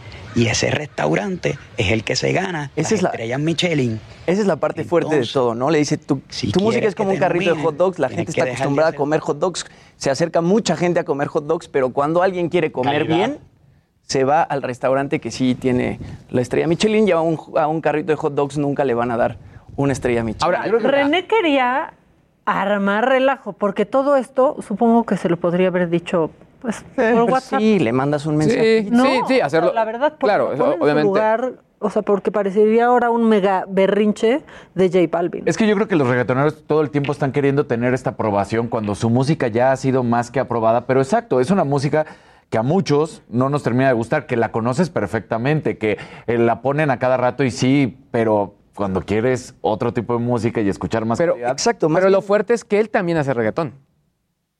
Sí, Residente hace reggaetón. hace, ajá, más O bien. sea, hace trip hop ah, y, Él agarra más esos géneros diferentes. Sí, él no está clavado completamente en el reggaetón como J Balvin, pero lo que yo siento es que... La de Rubén Blades, por ejemplo, que dices, bueno, qué manera de cantar y qué música. Exacto, y lo que está pasando con el reggaetón y con los reggaetoneros es que nos hemos acostumbrado tanto a escuchar reggaetón y tanto a que nominen al reggaetón y a que tantos reggaetoneros ganan premios que de pronto no nominan al reggaetón y, y por lo menos J Balvin se queda como así. ¿Dónde quedaron todos los otros géneros? Ahorita todo es reggaetón. Rock en español, porque la por gente- favor, hasta el pop si quieres, pero... La, la banda no está reaccionando como reaccionaron, por ejemplo, con The Weeknd, que era muy evidente que sí fue la canción del año, que sonaba por todos lados, que está, tuvo hasta como un reto en TikTok, o sea, Ajá. estuvo en todo. Fue la canción más escuchada de Spotify de más. 2020. Elton John lo defendió, ¿no? Y aquí de J Balvin, pues parece solo un, un berrinche. Bueno, al berrinche. inicio del programa, eh, ¿se acuerdan que les puse a este diputado local, Ah, sí, eh, no, a. Miguel Francisco Macedo? Bueno, él ya dijo que, que no, que él estaba bien, que la corbata se la pusieron sus compañeras Ah. eh, de manera veloz, que estaba en perfecto estado, o sea, no había bebido y que pues fue que le pusieron mal la, la, este, la corbata, y ya. ¿Y por Si qué la camisa del cuello? o Digo, el cuello de la camisa. Fue todo- por- Exacto. Digo, por favor. No, yo creo que fue la premura. Eh, si ustedes apenas se unieron a nosotros o no estaban eh, Al principio. al principio del programa, esto fue lo que sucedió. Sube este diputado local con la, con la mm, corbata toda chueca y este es su discurso. con mi corbata verde. Eh, buenos días, compañeras y compañeros legisladores. Saludo a quienes nos ven y nos acompañan por los medios digitales. Con permiso de la presidencia. Por economía parlamentaria solicito que la presente iniciativa se tiene- inscriba de, ma- de manera íntegra en el diario de los debates. Por, los que en realidad aman la vida son aquellos que están envejeciendo. Sófocles, entre ellos yo. El año 2003, el entonces Distrito Federal era gobernado por Bueno, una persona La preocupada cosa es la que ya social. sus compañeros de bancada y demás gente aclaró y dicen que le acababan de poner la corbata y que se tenía que subir así porque estaba eh, pues celebrando el 28 de septiembre, ¿no? O sea, Ay, que ajá, quería poner sí, queso, yo sí pensé que, que quería traer algo verde, ¿no? En Claro. alusión al pañuelo verde por la despenalización Pero Maca, todos los que nos del hemos aborto. una corbata, ese nudo no está ni siquiera bien hecho. Por eso, pero que se lo pusieron, sí le creo, ¿eh? Ahora sí. Y la- que se lo pusieron sus compañeros. Pero este cuello, Ay, está, pero este cuello está así, como pareciera que. o sea, Pues es que- no, no- no hay, no hay. Dices. Pues ¿qué quizá fue la- Y a ti tal vez te ponen muy bonito la corbata, pero que se la amarraron así y se subió a la Quizá fue la premura y la necedad, o sea, no fue, a ver, aguante tantito a que pues te quede un y los poquito bien. nervios del discurso. Además, o sea, Podría todo ser, combinado, podría ser, digo, nada más, pero estoy... Se escucha, no, no, Se escucha la manera de hablar sí se escucha borroso. Pero después se recompone, como que podría ser que estaba muy nervioso. Sí, que llegó así en súper friega, se tuvo que subir con todo. A mí no me gustó. Un borroso nervioso. Una buena noticia en la NBA en Estados Unidos es que el- anuncia que los jugadores que se pierdan un partido debido a las restricciones por COVID en Nueva York y en San Francisco, estamos hablando específicamente de estas dos ciudades, los jugadores que no vayan a poder estar debido al COVID no van a recibir pago. Que esto significa que si no se vacunaron, porque también les dieron el permiso de no vacunarse, pero esos tienen que estar presentando sus pruebas PCR con un día de anticipación, además de mantenerse en burbuja, tener el cubrebocas todo el tiempo. Y si dan un positivo por no haberse vacunado, entonces del equipo que sea, no nada más de San Francisco y Nueva York, si vienen de un, de un país, de un país, perdón, de otra ciudad a jugar contra ellos, pero no pueden, pues no se les va a pagar. O sea, es del, del Estado. Exactamente, es del Estado. Entonces la NBA dice ahorita, si no cumplen, pues ellos no van a recibir la paga correspondiente a ese día laboral, provocando que se estén vacunando. Claro, exacto. No, y además que pongan el ejemplo, básicamente, ¿no? Claro. Oigan, lo comentábamos ayer tú y yo, Luisito. eh, salió el nuevo adelanto de la serie de Luis Miguel. Ah, ya, Es- pero es que ahora sí me va a gustar. Pues, pues, es que regresa Oscar Jaenada, ¿no? Jaenada. Pues, pero, ¿Y cuántos años Nada más ahora eso. Diego. No, y Diego. ¿Tenemos el adelanto? No? Sí, tenemos el adelanto. eh, ¿Ya aparece. le pusieron cejas? Pues no, más o menos. Y ahora está como. Órale. Le subieron otros 20 se ve kilos de maquillaje. Cantar puede cantar cualquiera, pero el duende. A mí me emociona mucho Es que otro salga niño. otra vez Oscar. Es otro niño además. Y no, las cejas siguen igual. Miren, y qué Pues vamos a ver toda esta parte de la bikina y toda esta parte del mariachi que va a estar muy bueno. Y Mariah Carey también se parece bastante. Sí se parece Mariah Carey. Pero ve, Diego Boneta, híjole, o sea, le ponen kilos y kilos y kilos de maquillaje cada vez más. Sebastián Zurita, ahora es Alejandro. Alejandro Basteri. Ahora sí hay un actor haciendo a... Basteri. Ahí está Plutarco Asa también, que va a ser alguno de los otros managers de, de Luis Miguel. Y la parte interesante de todo esto es el final. Justo era lo que platicábamos Luis y yo ayer. ¿No crees que ya va siendo? Cómo cierra el adelanto es pues, bastante fuerte y además bastante actual. ¿no? La música, es lo único que me queda. Esa parte de la carrera de Luis Miguel es espectacular. Miguel. ¿Cómo se llama? Carlos Ponce, ¿no? Carlos Ponce, exactamente. Carlos Ponce es Miguel Alemán Magnani. Por lo menos aquí sí se va a ver a Miguel Alemán. Y aquí viene el final del que platicábamos. manera de solucionar Sí. este problemita. Lo que queremos es hacer una, una serie de ti. Así cierra el, el adelanto. O sea, con, cuando O sea, le dicen que van a hacer su serie. Exacto, O sea, está sentado, años. está quebrado de dinero y, y Miguel Alemán Magnani le dice, te tengo una solución para todo lo que está pasando en tu Pero vida, vamos a hacer una... El adelanto deja un gran misterio. Y es por qué Luis Miguel estaba vestido del zorro. Sí. ¿Por qué? No, oigan, y la caracterización Exacto. no está tan padre en esta temporada, ¿eh? O sea, decía aquí Luis G. que Chairistegui se ve mejor y sí, en serio. Claro, Claro. Es que, a ver, ya también llegamos a un a punto la en la vida de Luis Miguel, a una edad en la que ya no puedes eh, maquillar a alguien Sí, se también han para cambiado que... a todos. Yo sé que Diego Boneta ha sido Luis Miguel en estos años, pero pues ya dices, ya no da el personaje y el papel para que siga siendo Diego Es Boneta. productor, exacto, es la gran estrella del, del show y además es el productor. Entonces, obviamente, Diego Boneta no se iba a bajar de. Y, y creo de que varios, o sea, y, y como, como decías, Maca, sí, o sea, lo- la, la vamos a querer ver porque regresa Jainada. Eso es interesante. Es un gran actor. Porque aparte Actorazo. sí faltaba Sí. un buen villano, o sea, un... No, no que lo hicieran mal los otros actores, pero no te- el personaje Exacto. no tenía ese peso de ser un villano que odiaras, aborrecieras, Claro. como a Luisito Rey. Es que Luisito Rey fue una brutalidad. A mí la primera temporada, yo fue con el personaje con el que... Cuando odias tanto un personaje es porque fue una actuación Genial. espectacular. Sí, claro. ¿no? Completamente. Coño, Miki. Exacto. O sea, como Miren, sí, muchas- sí podemos estar de acuerdo en algo. Estamos de acuerdo en algo, ¿no? Como muchas señoras que así a las malas de las telenovelas, casi que les si se las encontraban en el Sí. súper les Sí. mentaban la madre o sí pensaban que Decían eran de malas Catalina Krill. ¿no? Que que le pasaba eso a María Rubio muchísimo, este, a Laura Zapata, bueno, pero Laura Zapata porque sí es bien villana, ¿no? Le pasaba, pero porque es así, porque es así. Bueno, ¿qué más te traes tú, Luis G.I.G.? Oigan, pues. Aprovecho rápido y saludo a Ale Romo que nos Ah, está escribiendo aquí. Mira, ya Mándale estás para ahí. que vean, Sí, eso ahí te está. pasé, De la estafeta, Nada más claro. saludé, nada más, es que dice lo está viviendo. Ok, ya. Bueno, son, es más, más allá de una nota, creo que es un recordatorio porque son los cinco modelos de estafas que hay en este momento que son muy comunes. O sea, esto lo, lo lanzó la compañía ESET.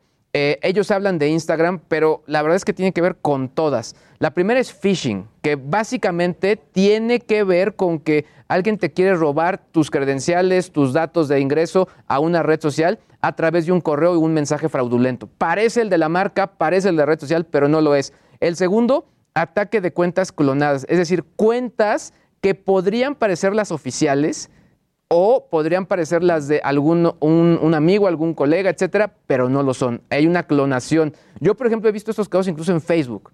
O sea, donde de pronto llegaban, oye, este, perdí mis datos de Facebook, pero esta ahora va a ser mi nueva cuenta. Era una cuenta clonada de, de un amigo. Por otro lado, la estafa de la cuenta verificada. Llega alguien y te dice, te voy a verificar tu cuenta, pero me pasas una lana. O sea, no, no, no es así de maravilloso. Es, un- es todo un proceso No. largo para poder verificar una cuenta. Pues ¿no? sí, Puede ser claro. en Instagram. También muy sencillo. O sea, ¿no? De pro- a- yo cuando verifiqué.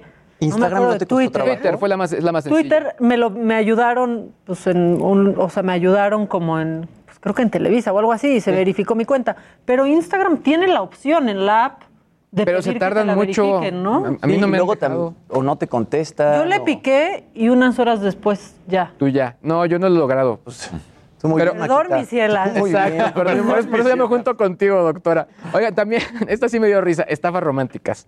Así, A ver. el que se enamoró eh, de ti, que quiere seguir contigo. Dicen que esta es la estafa más complicada porque lleva mucho tiempo, pero sí es de las que pues sí generan fraudes muy importantes. Se dice de fraudes de hasta 304 millones de dólares. Y finalmente, vendedores dudosos, es decir, los que te quieren vender, ya saben, el iPhone 13 a una cuarta parte de su precio. Por mil pesos. Ya, es mentira. que también eso les pasa por pasarse también de lanza. Sí. Las cosas cuestan lo que cuestan. Si te vas a que te cueste lo mismo, menos, te van a transar. Claro, así que pues bueno, básicamente mucho ojo, amiguito. Perfecto. Emi dice que, es en la colonia del Valle, ¿eh? La Ah, que canta. ahorita vamos a, a localizarla y vamos rapidísimo con mi compañero Javier Ruiz, que está en el Zócalo y nos tiene reporte desde allí. Javi, ¿cómo estás? ¿Qué está pasando por allá? Muy bien, Maca, ¿qué tal? Saludo con gusto, excelente mañana. Pues hace unos momentos salió una marcha de integrantes de la Unión Nacional de Trabajadores Agrícolas. Todos ellos pues se congregaron muy temprano en la calzada San Antonio Abad y la estación del metro Chabacano. Marcharon sobre San Antonio Abad, cruzaron el bajo puente de 20 de noviembre y llegaron justamente a la avenida 20 de noviembre y la calle de Venustiano Carranza. En este punto, pues elementos granaderos, policías los intentaron detener, sin embargo, pues no lo lograron, incluso pues eh, se hizo una ligera riña con los policías, posteriormente pues al verse superados los uniformados, pues ya les permitieron el acceso al primer cuadro de la capital. Este grupo de aproximadamente 300 personas están exigiendo pues ayuda para el campo, principalmente en la alcaldía Milpalta y Tláhuac. Ellos primero que nada pues llegaron a este punto y comenzaron a dar eh, pues vueltas al primer cuadro del Zócalo y ya en estos momentos han colocado una carpa en este punto, amenazan con quedarse en plantón de no darles una respuesta favorable. Aunado a ellos nos acompañan gente de Puebla, de Tlaxcala y de Michoacán. Se han colocado justamente en el primer cuadro de la capital, entre la avenida 5 de Mayo y la avenida José María Pino Suárez. También sus vehículos fueron colocados en la avenida 20 de noviembre. De momento, Maca, es el reporte que tenemos. Pues muchas gracias, Javi. Estamos, estamos pendientes. Vamos a ir un corte, pero al volver estará ya con nosotros Mabel. Ella es la cantante que participó en La Voz Kids y nos va a cantar. Va a cantar. Yo creo que nos va a cantar el reloj Cucú, que es la colaboración que tiene con con Maná. Maná? Está brutal, la presentó en los Billboard da unas ganas de llorar esa canción. Sí, Ay, a mí verdad. también. Pero bueno, todo eso y un poquitín más al regresar del corte. Ya volvemos.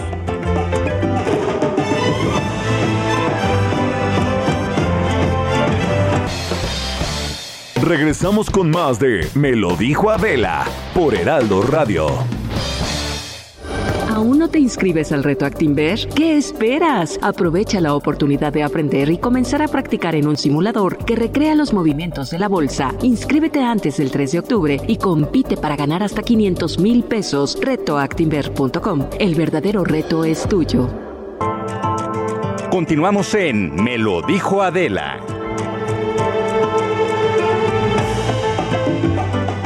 Estamos de regreso y se los dijimos antes del corte que iba a estar aquí Mabel. Ella es cantante, ex participante de La Voz Kids y tenemos muchas muchas cosas que platicar. Belinda fue tu coach. Sí, así es. Te iré a invitar a la boda, Mabel. ¿Qué va a pasar? No lo sabemos. Bienvenida, a ver si me Mabel. ¿Cómo estás? Muchas gracias. Pues estoy muy bien. ¿Ustedes cómo están? Felices estés contentos de tenerte. 12 años. ¿Del, ¿Del 2000 qué?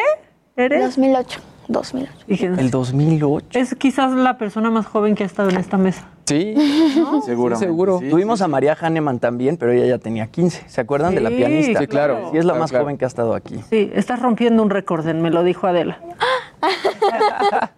Cuéntanos. ¿Cómo estás, Mabel? ¿Cómo va todo? Eh, la colaboración que hiciste con Maná es una locura, pero yo quiero que me empieces a contar de un poquito antes. Digo, tienes 12 años, empiezas a cantar, dices que más bien no te acuerdas de cuándo empiezas a cantar. Yo, yo me imagino que cuando empiezas a hablar, empiezas a cantar, pero ¿cómo descubres que, que sabes cantar? Porque dices que tu mamá no canta. ¿Tienes familiares que canten o de dónde, Pues- de dónde nace esto? Pues es que sí tengo así como que parientes que creo que cantan, pero así como que no se dedican Ay, pero parientes que crees eso. que cantan, eso suena lejanísimo. Exacto, de que no los ves. Es que tu mamá es la que Ajá, sabe, ¿verdad? que Tú no sabes. Mi primo segundo, así, Exacto. La abuelita de mi cantaba en las abuelita. fiestas, pero, o sea, lo que tú haces no se compara a lo que haga cualquier pariente que crees que canta. Sí, miren, bueno, les voy a contar cómo, como que supimos que cantaba o algo Sí, así. ¿cómo, Órale, cómo uno abre un día la boca? Es que, es que es algo muy gracioso, porque yo veía una caricatura que me gustaba mucho. Y ¿Qué era? entonces, los Backyardigans. entonces, No, no sé ni Los qué es Backyardigans eso. en Cartoon Network salían. Directito en mi vejez. Ok, entonces tú veías los Backyardigans. Ajá, entonces me gustaba cantar la intro. Y entonces ahí se dieron cuenta que cantaba y así. O sea, realmente nunca he ido a clases de canto ni nada de eso por el ¿Cómo estilo. es la intro de los Backyardigans? Ah, cántala. los amigos Backyardigans. Es que, o sea, pero si cantabas obviamente... así no se dieron cuenta que cantabas. ¿Cómo la Obviamente la cantaba bien, pero no me acuerdo cómo. Obviamente, pues ya tiene mucho tiempo, ¿verdad? ¿Cuántos años Pero- tenías? Ay, no sé, como cinco años, tres, no sé. Guau. Guau. Entonces la- tu mamá de pronto dijo, ay, y esta como que está entonada. Y entonces, Ok. o sea, ya después como que se fueron da- dando como que más cuenta y así. Y pues ya entonces, este, des- bueno, mi familia la verdad me ha apoyado muchísimo. Entonces, este, recuerdo que una vez intenté entrar a la Voz Kids, pero no me quedé. Ok. ni modo, entonces... Cuando se hacía en Televisa, Ajá, creo que sí, Ok. la Voz Kids. Entonces después, este, como por ahí del 2020 creo, mi tío se llama o sea, Fernando. el año pasado. Sí, Ajá, exacto. Es que, ahí. es que, ajá, en serio. ¿Lo sientes Es muy que lejano? Sí. ¿Sientes que fue hace mucho? Por esto de la pandemia se me hace muy lejano. bueno, yo tengo un tío que se llama Fernando Ok. y pues la verdad él, él me apoya mucho en esto y le mando un saludo. No es el y de Maná. bueno, y entonces, no, no es el de Mana, ese es mi otro Este tío. es Fernando Sinache. Este es Fernando Sinache, exacto. y bueno, entonces estaba viendo una red social y de ahí vio que este, estaban como que abiertas las convocatorias para entrar a las audiciones de la Voz Kids. Y ya entonces me dijo que si me quería inscribir y ya me inscribió. Y ya pasaron unas semanas y ya me dieron la mejor noticia del mundo que me había quedado. Y entonces ya este, fui a mi audición y toda la cosa, ya llegué hasta la final y ya después pues pasó esto de Maná. Quedaste en segundo lugar en la Voz Kids en, En el equipo edición. Belinda. Y tú audicionas con La Llorona, ¿no? Mandaste un video de Ajá. ti cantando La Llorona. ¿Te Así puedes echar un pedacito de La Llorona? Ok.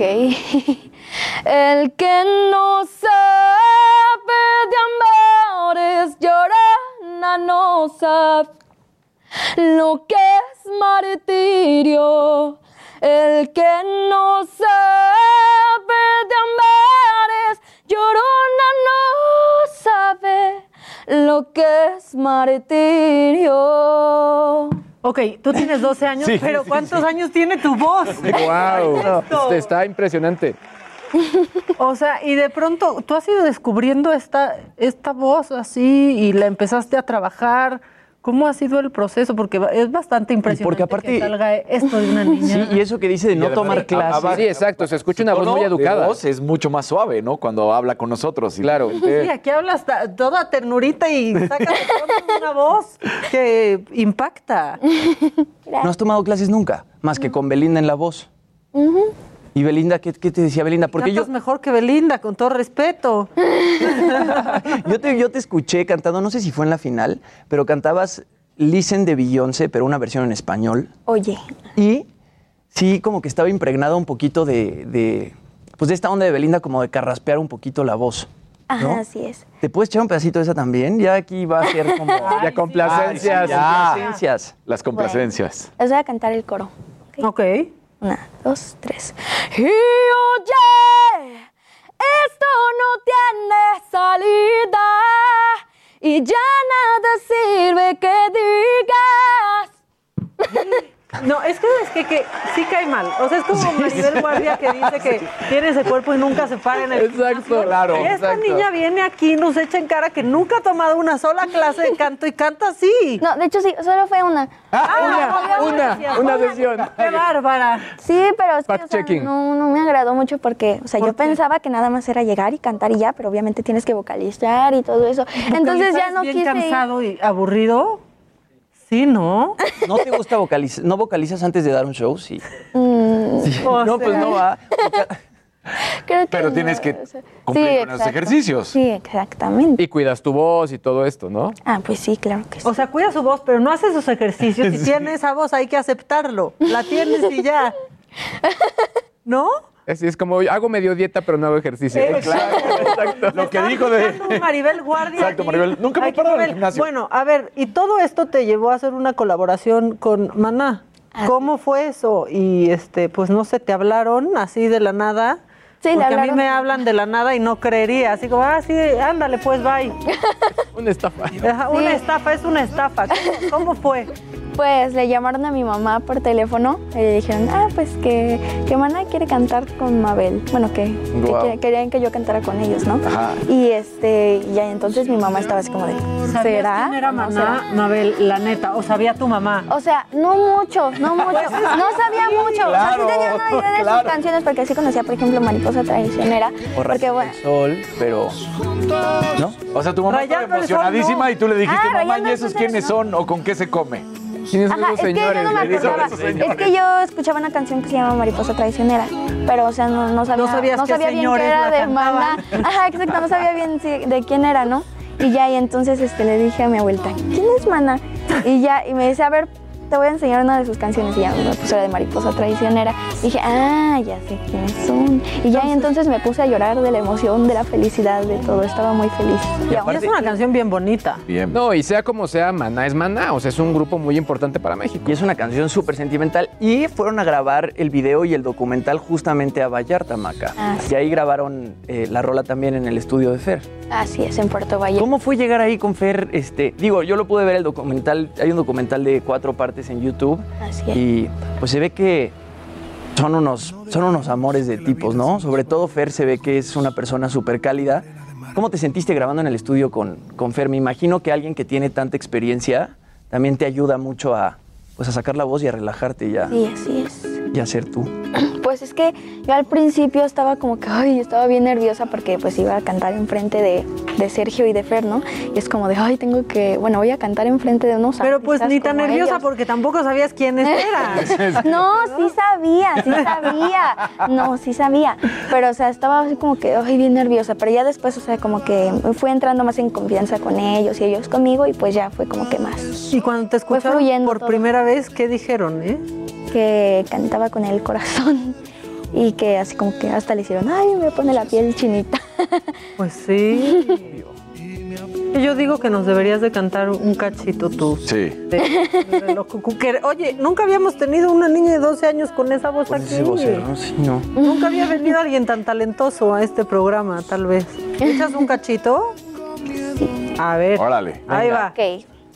Una, dos, tres. Oye, cucú, papá se fue. Prende la luz, que tengo miedo. Oye, cucú, papá se fue. Prende la luz, como lo extraño. Wow. ¿Tú conoces a Lila Mabel? Bueno, es mucho como Lila Downs. Oye, ¿y Fer te guió cuando estabas cantando o te dejó cantar? Te decía, mejor pon estos altos o estos bajos, o te dejó. Ah, pues las dos cosas, o sea, bueno, o sea, yo fui haciendo así como que mis notas y así, y ya también él me iba diciendo unas cuantas notas. Ahí fuimos Sí, experimentando. porque haces varias variaciones que Fer no hace en la versión original. Así es. Y te dio ahí puerta abierta para que tú hicieras también lo que tú querías. Así es. Está padrísimo. ¿Y los Billboard? ¿Cómo estuvieron los Billboard? Porque el sencillo sale justo el mismo día que son los Latin Billboard y te subes al escenario con Fer eh, y cantan esta rola que es impresionante. ¿Cómo te sentiste en los Billboard? Además de que me contabas que pues, conociste a muchos de tus artistas favoritos. Sí, así es. Pues, o sea, estaba como en shock. De, o sea, siempre me pongo como que un poquito nerviosa. Ah, Y bueno, antes de entrar así al, al escenario, o sea, estaba como que en shock de que no me, no me creía que estaba ahí. Entonces ya cantamos y toda la cosa, y ya dijimos que gracias al público y así. Y entonces reaccioné y me le quedé viendo hacia la gente y me puse a llorar porque, o sea, no me había percatado de, de los premios en los que estaba y así. Aparte de estar en un escenario así de la adrenalina, de la emoción, de todo, o sea, se me juntó y me puse a llorar. Y aparte ese mismo día a Maná le dieron el premio Billboard por ícono por toda la carrera larguísima que tienen. Entonces, pues me imagino que fue un gran día para ti, también para, para ahí Maná. estás cantando, ahí estamos viendo, les cuento en radio, a Mabel cantando con ellos. Papá se fue. Prende la luz, que tengo miedo. Oye, Ahora, Mabel, esta canción también es... se fue. ¡Qué bárbara! Esta canción también es muy fuerte para ti. Yo te escuchaba decir en el documental que cada vez que la cantabas pensabas mucho en tu mamá, ¿no? Porque tú vives una situación similar a la que vive Fer cuando escribe esta canción. Tú creces con una madre soltera y Fer también escribe esta canción porque él, pues a él lo crió su mamá. Entonces, ¿cómo fue para ti cantar esta rola? Seguramente también ha de haber sido pues súper emotivo. Así es, sí, pues esta canción es como que muy significativa para mí, pues porque habla también de, del crecer sin papá, ¿no? Y de cómo pues nuestras mamás tuvieron que hacer el papel de, de madre y padre y pues la verdad por eso es algo muy emotivo para mí. O sea, son diferentes historias porque sé que a lo mejor mucha gente también ha crecido sin papá o a lo mejor sin mamá, sin algún ser querido. Tenemos un ejemplo, por ejemplo, ahorita pues la pandemia, ¿no? ¿Cuánta gente no ha perdido a sus Sí, seres claro. Entonces, a su pues papá, mamá o a los dos. Sí, así es, sí.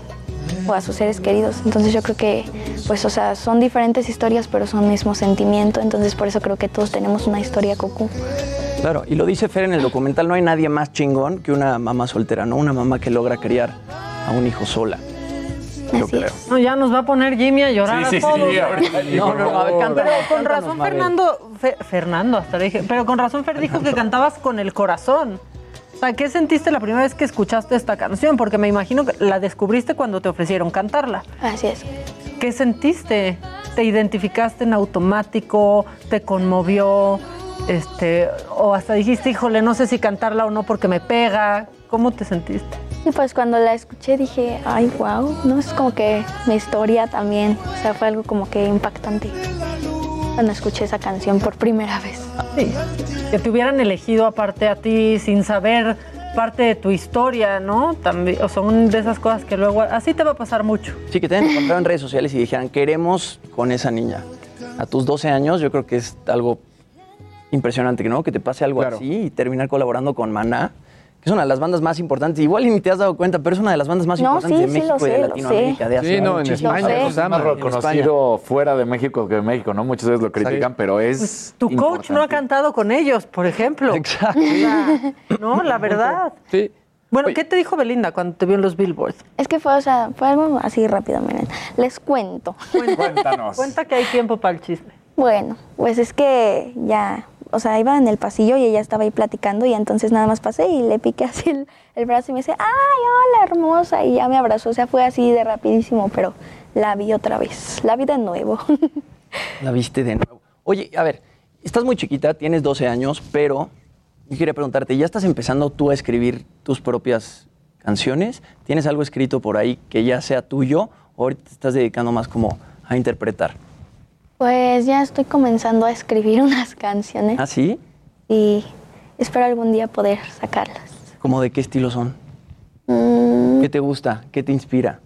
Bueno, es que a mí me gusta mucho cantar canciones tristes, la verdad me gusta mucho cantar canciones ¿Verdad que tristes. es que sí? Ondearte con aunque no te esté pasando nada. Son las otro feeling, son las otro feeling. Buenísimo, Como de, yo pongo música así de, ay, con esta me voy a bajonear. me gusta. Son las que mejor mensaje tienen siempre, ¿no? Las- No, y muchos artistas dicen que es mucho más fácil escribir una canción triste, Triste. que una canción Y feliz. mucho más popular también. Sí, porque, ahora el sí. drama, ¿no?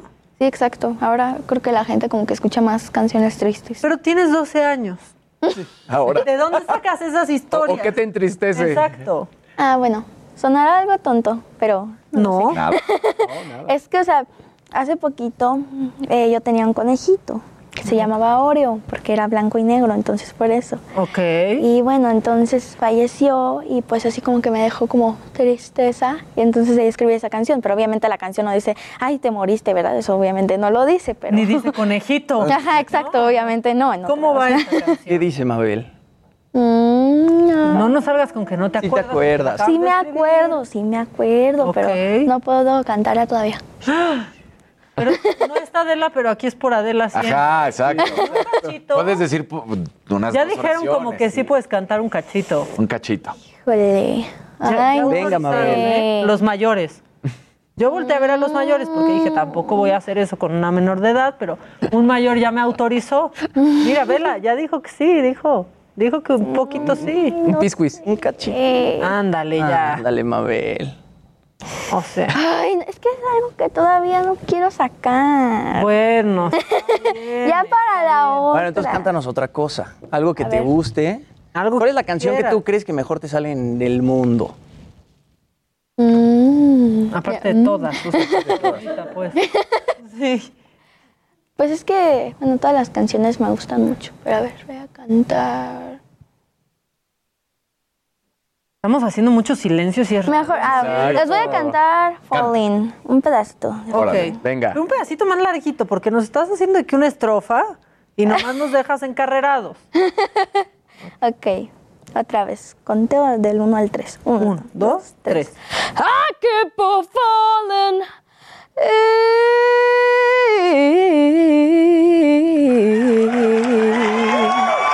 and in love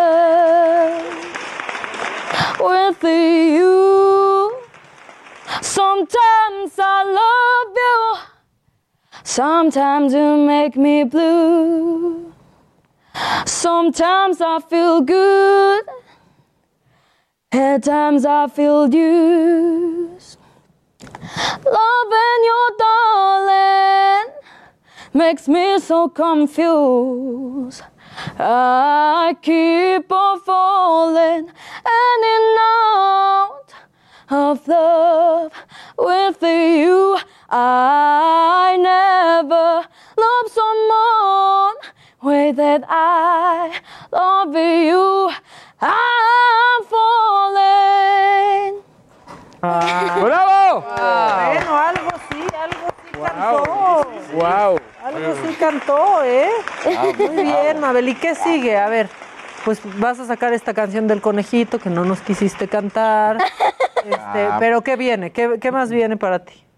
Pues igual todavía no puedo decir mucho. No, ya, a ver. Es que son sorpresas. Bueno, pero O sea, ¿qué viene? secretos ¿Viene no se disco? ¿Viene cuentan. concierto? Bueno, a lo mejor un concierto con Maná en Houston. Ok, a ver, lo es como si hay cosas que se pueden decir. O sea, acá una no nada más viene a no decir, viene a decir algunas cosas. Ya estás produciendo pistas. tus canciones. Ya te estás metiendo al estudio, grabando cosas, Todavía no. paqueteando. Todavía no. Todavía no. Eso todavía no. ¿Y cuándo- Podrías hacer un dueto con el Jimmy, el Jimmy canta también. Pero no así, Mabel. Más, tú sí me vas a tener que dar clases de canto a mí. ¿Nos cantas algo? ¿Qué quieres escuchar? Lo que quieras. Pero pásame tú. Ten- Igual hasta te la sabes. A ver. Summertime. Ah, on. Summertime. And the living is easy. Fish are jumping. And the cotton is high. No, ya voy a jugar a la voz, ya voy a voltear la. Daddy's rich. Exacto, exacto. And your mama's good looking.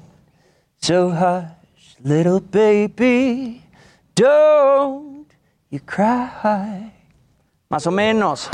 ¿Sí? ¿Das tu ¿Qué calificación le ponemos al Jimmy? A ver, si ¿Lo ponías en tu equipo? ¿Lo ponías en tu o sea, equipo? no Ya. puede estar en la voz Kids. me dabas el golden ticket. Así. O sea, Golden Ticket. ¿Cómo me calificabas, Mabel? Mm, yo creo que sí, 10 de 10, si cantas bien. 10 de 10. Sí. ah, sí, está haciendo, está chiquita. No vas a decir aquí Hacemos a la de- nivel nacional lo contrario. No, no, 10 de 10. Podemos hacer el conejito juntos si quieres, la del conejito. Que no, Me que nos vamos, se va a acabar este programa y no vas a haber cantado ni un cachito de esa canción.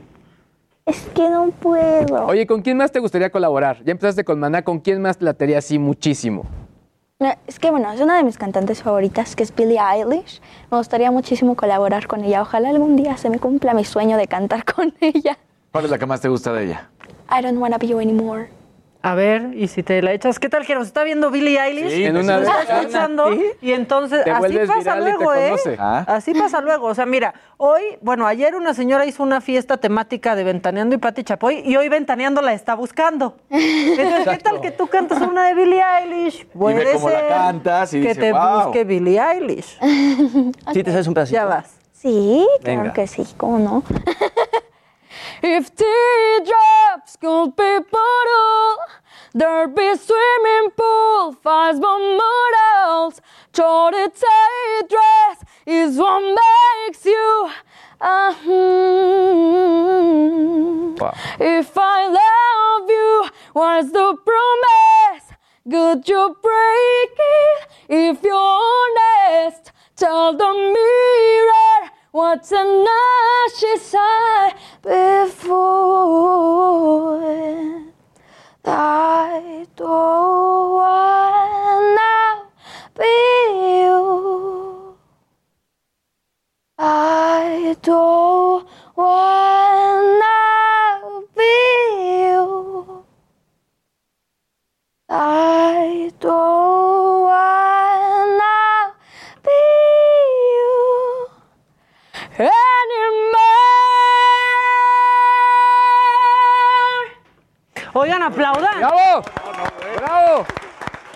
¡Qué potencia!